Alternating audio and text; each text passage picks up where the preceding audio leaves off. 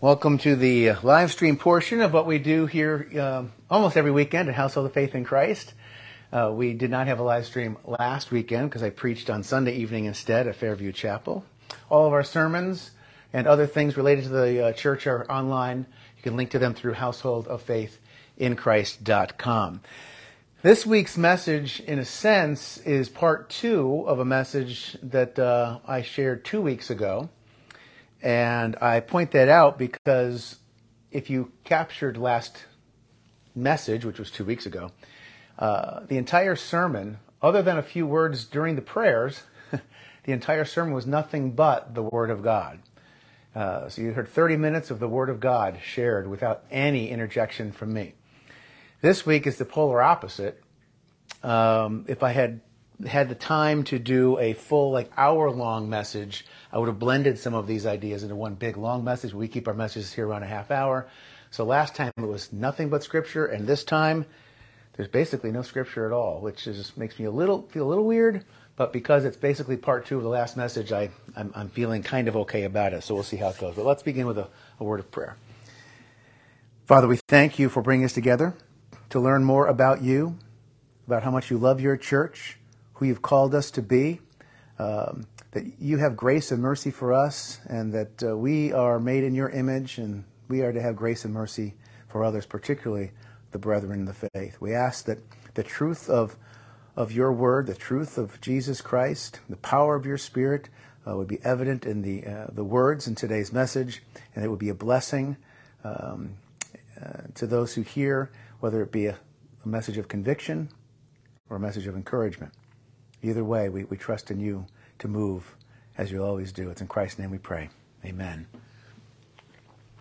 Quintus uh, Septimius Florens Tertullianus was born in Carthage sometime around AD 150. He became a lawyer, and when he was about 40 years old, he converted to Christianity. He embraced the gospel with exuberance. He used his legal skills to defend his faithful brothers and sisters from pagan attackers. And today we simply know him as Tertullian. He has been described as a man who was passionate, articulate, totally committed to Christ.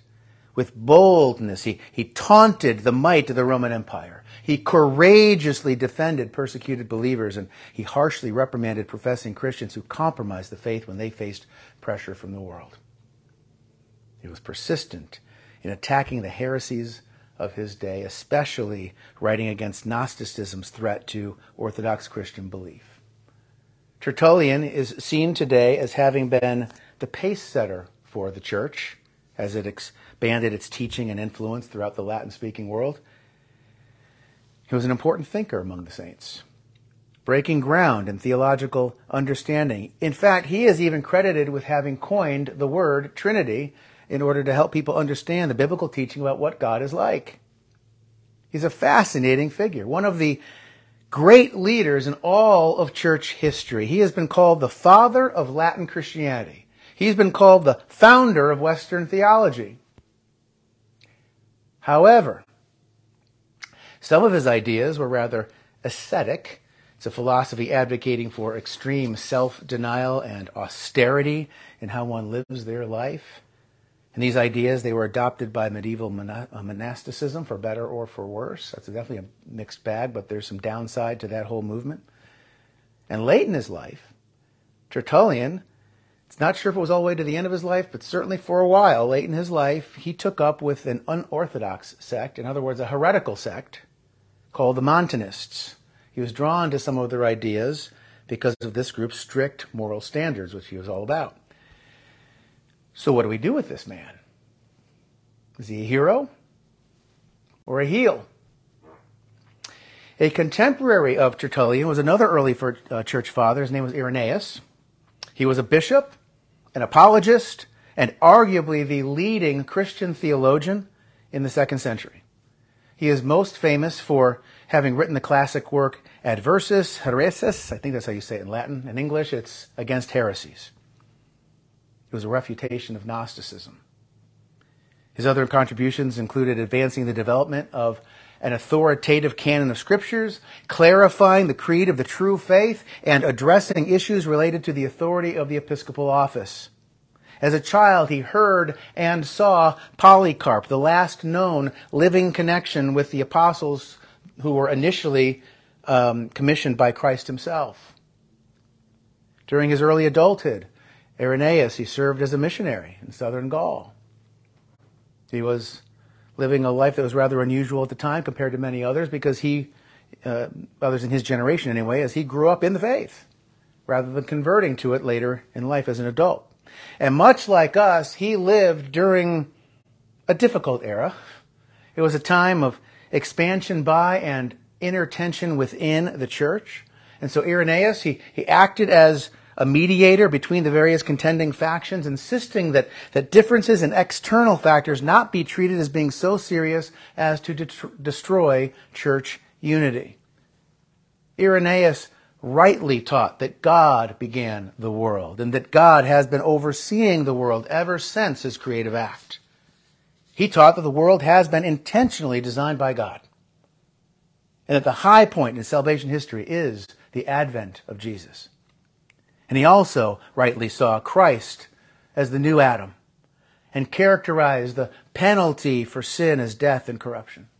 And he emphasized that salvation occurs through Christ. However, he also rather bizarrely believed that our Messiah was 50 years old when he was crucified. And more importantly, Irenaeus also held that philosophy was to the Greeks as the law was to the Jews, and so Greeks, before the incarnation of Christ, maintained the possibility of salvation by their ethical behavior. A form of salvation by works. So, what do we do with this man? Is he a hero or a heel? Having mentioned Polycarp just a moment ago, let's talk about him for a bit. We don't know a whole bunch about this bishop of Smyrna because he was a very early church father. And so many of the writings and records from 1900 years ago, they just don't have access to them. They've disappeared over the years. They've been lost. But it appears that he was born around AD 69. This would be before the fall of Jerusalem and the destruction of the temple. And he died possibly in AD 155 is what we think, at the uh, age of 86. And according to ancient sources, he died a martyr. He was bound and burned at the stake, and then he was stabbed to death with a spear when the fire failed to consume his body. And before this brutal torture, the aged Polycarp, he was commanded by his captors to deny the lordship of Jesus by burning incense to the Roman emperor.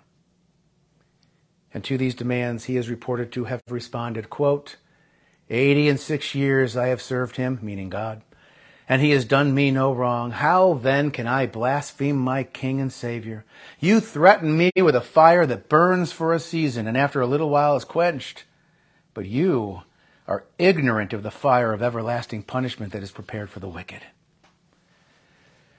His attitude is summed up as well by these words uttered at his farewell I bless you, Father, for judging me worthy of this hour so that in the company of the martyrs I may share in the cup of Christ.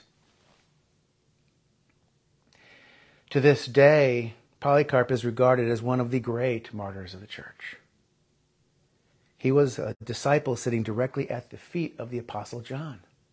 Seems John might have even been the one who ordained him as the bishop in Smyrna. So therefore, Polycarp is, he's regarded as one of three chief apostolic fathers, along with Clement of Rome and Ignatius of Antioch. However, everyone has their detractors, and based upon the available writings, there are those who go out of their way to assert that Polycarp's soteriology wasn't clear. There's room within the writings, so it's argued, to say that Polycarp blended salvation by grace with salvation by works. And in fairness, there is not enough information to go on for us to draw a clear conclusion, in my view, and I, I believe the suspicions surrounding his theology are unfounded. But what if the naysayers are correct?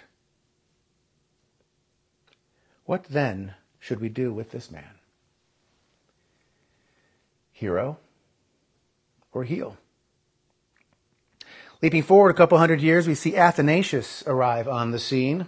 This is an absolute giant in church history, having been given names such as Athanasius the Great, Athanasius the Confessor, Athanasius the Apostolic. Man was additionally billed as the Pope of Alexandria, the pillar of the church. He served in church leadership for about five decades. He was exiled five times. He famously fought against Arius, the, the false teachers. One historian said of him, Athanasius was the greatest champion of belief on the subject of the incarnation that the church has ever known. And in his lifetime, he earned the characteristic title, Father of Orthodoxy, by which he has been distinguished ever since. John Henry Newman described him as a principal instrument after the apostles by which the sacred truths of Christianity have been conveyed and secured to the world. And yet, he has his detractors who allege that Athanasius was guilty of having defiled an altar, of selling church grain that was meant to feed the poor and keeping the money for his own personal gain. He stands accused even of using violence and murder to suppress dissent. Sir Isaac Newton, of all people, claimed that Athanasius lied about the death of Arius, lied about the letters that he did or did not write, lied in derogatory, polemical terms about other Christians who disagreed with him about such things as the Trinity. Are all of these old allegations true? I don't know. I wasn't there. but if some of them bear some resemblance to reality. What then? Is Athanasius a hero or a heel?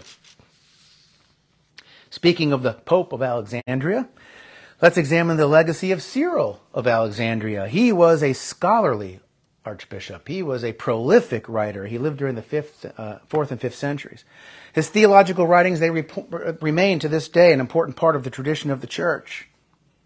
He was a, a champion for orthodoxy. He is particularly known for his battle against Nestorius. Now, that dispute is rather complex, but basically, Nestorianism holds that Jesus essentially exists as two persons sharing the same body. And Cyril said, Get out of here with that nonsense.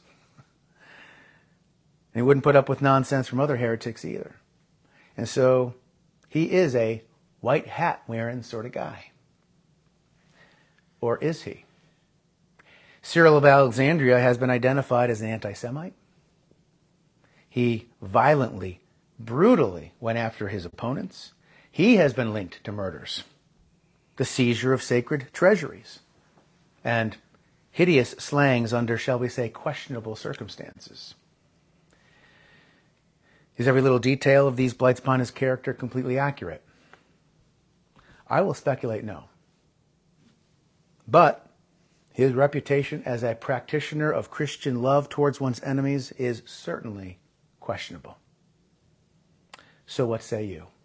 Hero or heel? What about Ambrose of Milan?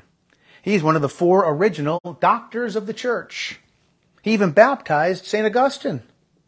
Ambrose correctly held that the church was not morally subject to the rulings of civil government, but that the civil government, rather, was subject to the moral authority of the church. He introduced the concept of congregational singing. How about that? He was an excellent preacher. He stood strong against immorality. Lots of good stuff. But he agreed that Rome was the spiritual head of the universal church and he also encouraged asceticism. We mentioned that a moment ago. That austere, self denying lifestyle that often leads people to become separatists from society. And Ambrose did not want to be bishop. And so, as a coward, it seems, he went into hiding. When his community needed him, pleaded for him to be ordained as their bishop, he ran from the responsibility. He was eventually, believe it or not, forced to come out of hiding and accept his ordination as bishop. Now, there's plenty of reason to call him a hero, but still, there are a few reasons to think of him as a heel. What of, what of Augustine, right? We just mentioned him. The one who was shepherded by Ambrose. Augustine is one of the most celebrated Christian thinkers of all time. He championed the truth that God saves sinners not on the basis of their works, but by his grace. And yet, when it came to the doctrine of justification by faith, we don't really see the, the clarity we might want to see from this great church father. Augustine never offered a systematic treatment of the meaning of justification. You look carefully at his works, and you will be staring at some ambiguities in his treatment of this central doctrine of the Reformation. But there's no denying that he correctly understood and taught the biblical doctrines of mankind's depravity and of God's sovereignty. Now, these are things you might already know, but did you also know he apparently believed that all sexual intercourse, even within the bounds of Christian marriage, involved concupiscence, which is a fancy word for sinful desire, lust. Augustine additionally said that the use of contraception perverted the purpose of marriage, and so using birth control means that you're committing adultery within marriage. Those are his words. That you're turning your bedchamber into a brothel, he said. And get this, he didn't accept a literal reading of the opening portion of the book of Genesis as we typically define that phrase literal reading these days. He felt that six days was far too long a period of time and that God accomplished the creation in a mere moment of time. Egads. I wonder if Ken Ham, founder of Answers in Genesis, knows about this. Do we continue to embrace Augustine as a hero of the true faith? Or do we kick him to the curb as a heretical heel?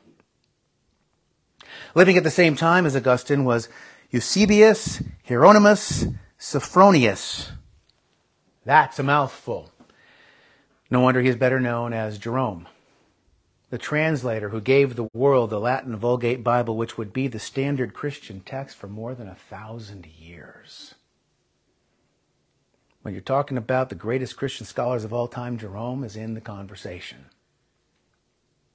But also, part of his legacy is his disposition. We are told that he was a nasty guy, filled with sarcasm and invective, and he, he pushed back against the immorality and licentiousness of his day with an extreme call to asceticism. There's that theme. It's the third guy mentioned today.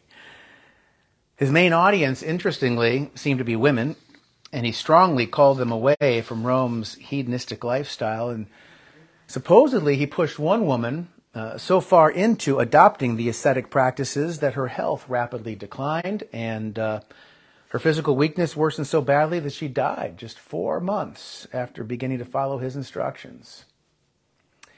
And adding outrage to the situation, Jerome insisted that this lovely young lady not be mourned because the grief over her passing was excessive, he thought. Was he right? Or was he heartless? Incidentally, Jerome was forced to leave his position in Rome after an inquiry was brought up by the Roman clergy into allegations that he had an improper relationship with a widow. There's a lot there when we press in to learn about Jerome's life. Hero or heel. What about Martin Luther?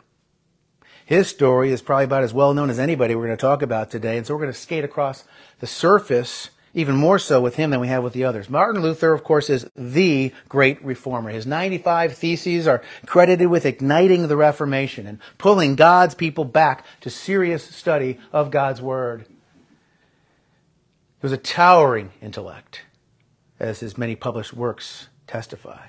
He was no wilting flower, that's for sure, testified to by his bravery under pressure to recant his theology.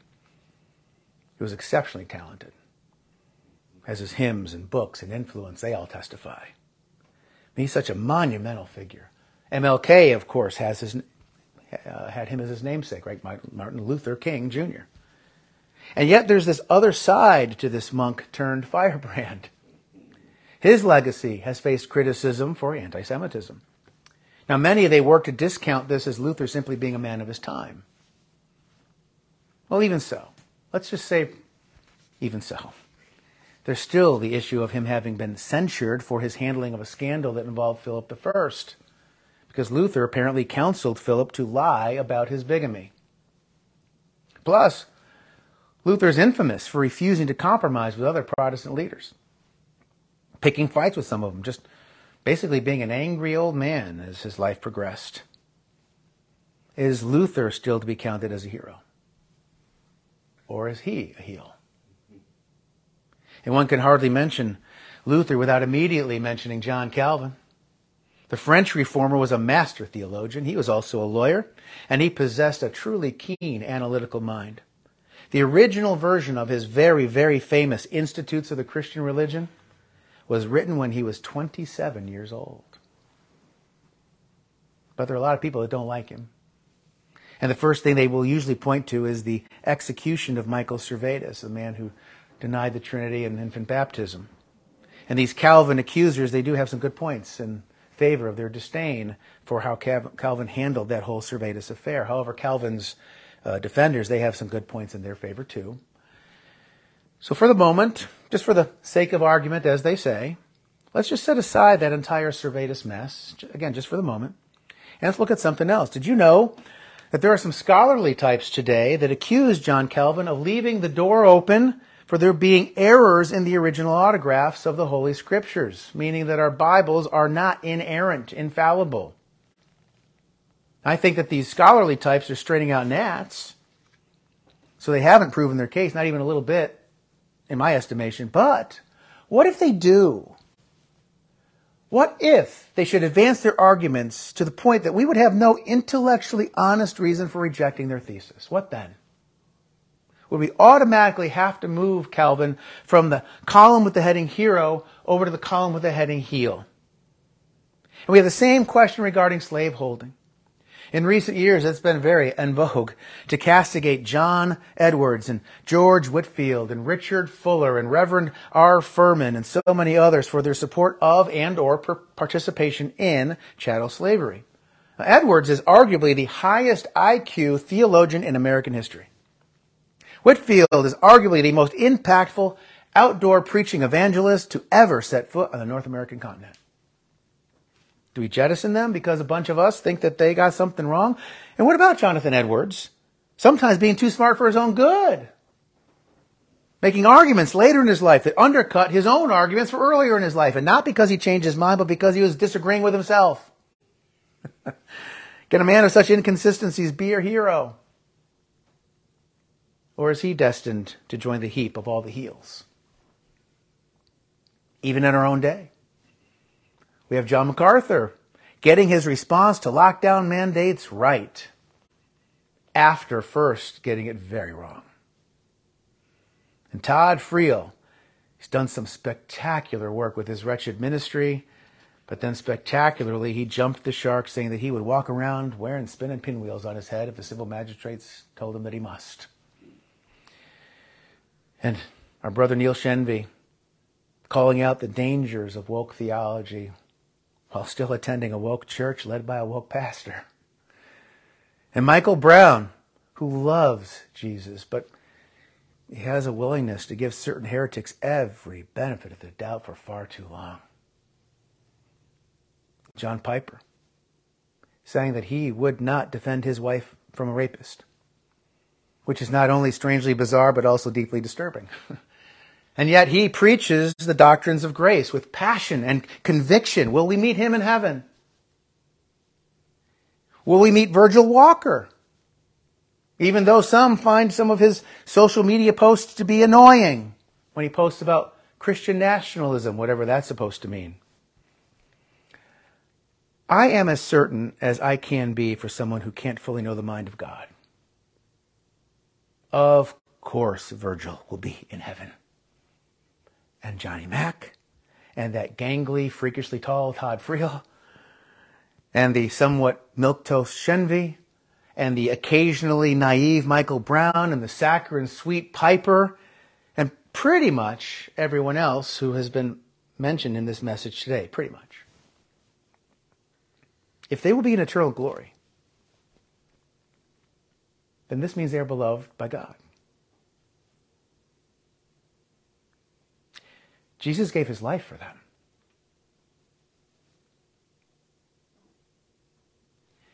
Do we appreciate the gravity of this truth? I mean, he died for them, yo.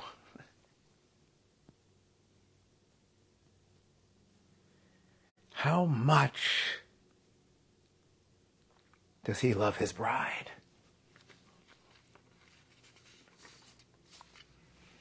Can you even imagine?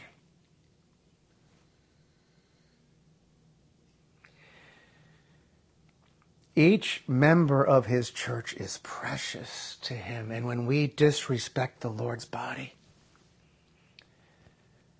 we disrespect the Lord. When we tear down the Lord's body, we tear down the Lord. When we behave in ways that are hateful, unloving, unkind to the Lord's body, we are being hateful, unloving, and unkind to the Lord. King David was a man after God's own heart, but he had a man murdered after stealing that man's wife. Is David a hero or a heel? Solomon is the wisest man in human history, but he had 1,000 women as wives or concubines. Are you kidding? So is he a hero or a heel? Samson, the strongest man ever and a judge for God's people. But almost his entire life, right up until the very, very end, he was basically just a narcissistic punk. Always quick with a joke and mean spirited behaviors. Hero or heel? Well, what does God say? Samson is in the New Testament Hall of Faith. Moses was the great lawgiver of the Old Testament, but also a murderer, sometimes a coward. Hero or heel? Noah the only man saved, along with his family, from the great deluge in the book of Genesis. He got drunk off his feet. He exposed himself for his sons to see. Is he a hero or a heel? Peter was the leader of Christ's disciples, and he denied Jesus three times. Are they heroes or heels? Jonah ran from God. But eventually he turned around and he prophetically pronounced God's warning to Nineveh, only to then complain like a girly man. Hero or heel? Abraham, the one who followed God, and so he was promised a really very special land. And yet he lied about being married to his wife. Twice! Hero or heel?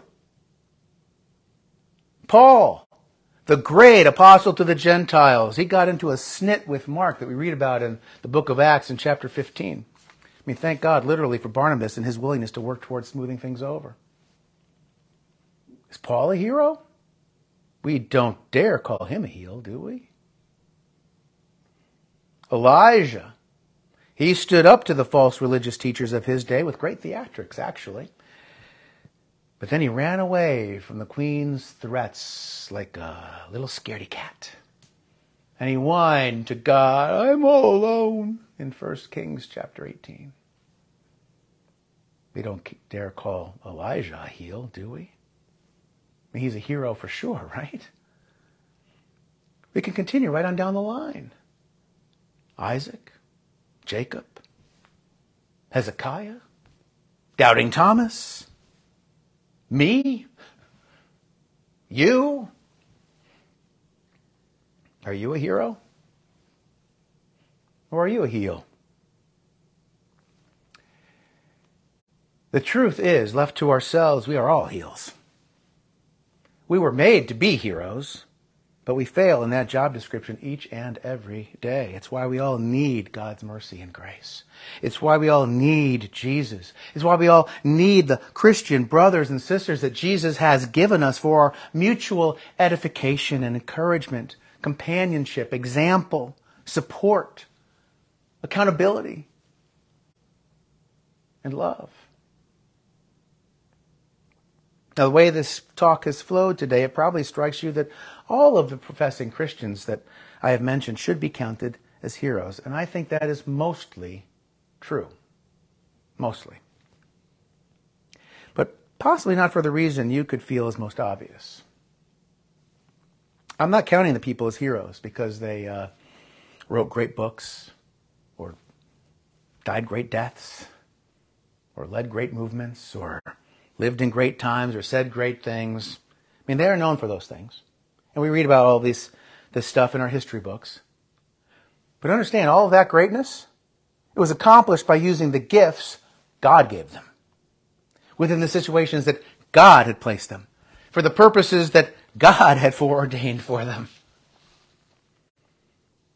And these men of God, they did what they did as ambassadors for the Son of God as soldiers in Christ's army, indwelt by His Spirit, advancing His kingdom in union with the Messiah and in union with one another. Their great accomplishments are our great accomplishments because they're Christ's great accomplishments and we're in Him. And all their failures, their heel like thoughts, attitudes, and behaviors, well, those belong to us too. They are brothers and sisters with us, co heirs with Jesus, and so we share in one another's victories. And we carry the load of one another's burdens. And if we don't understand this, then we don't understand Christ or his church or his mission and purposes. If we don't understand that, if we don't get this, we don't honestly have anything of any value at all because we don't grasp the gospel. That's what it's all about. And that's what should motivate the movements of our heart. That's what should animate everything that we strive for, hope for, yearn for. Jesus is the pearl of great price. And his people are the apple of his eye. We need to behave in ways that illustrate the truth of this. We need to love one another. This is how everyone knows whether or not we are Yahweh's disciples. Love what God loves. Hate what God hates. God hates the wolves. God loves the sheep. Let's pray. Father, we praise you and thank you that you're a patient God. We thank you that you have extended your mercy and grace to your people. That you've called us to yourself and that you are, in our walk of sanctification, conforming us more and more to Christ likeness. Forgive us for our failures to love as you love. Help us to always be advocates for the truth, but to not lose sight of the way so that we will not miss out on having life. We don't deserve the patience and graciousness you give us. So we praise you all the more for it. Help your people to live out by example to the world the, the unity that we have with one another in and through Christ. It's in his name we pray. Amen. I'm going to shut down the stream. Sorry for disappearing from the screen for a second. Find us online at householdoffaithinchrist.com, householdoffaithinchrist.com. Till next time, God bless.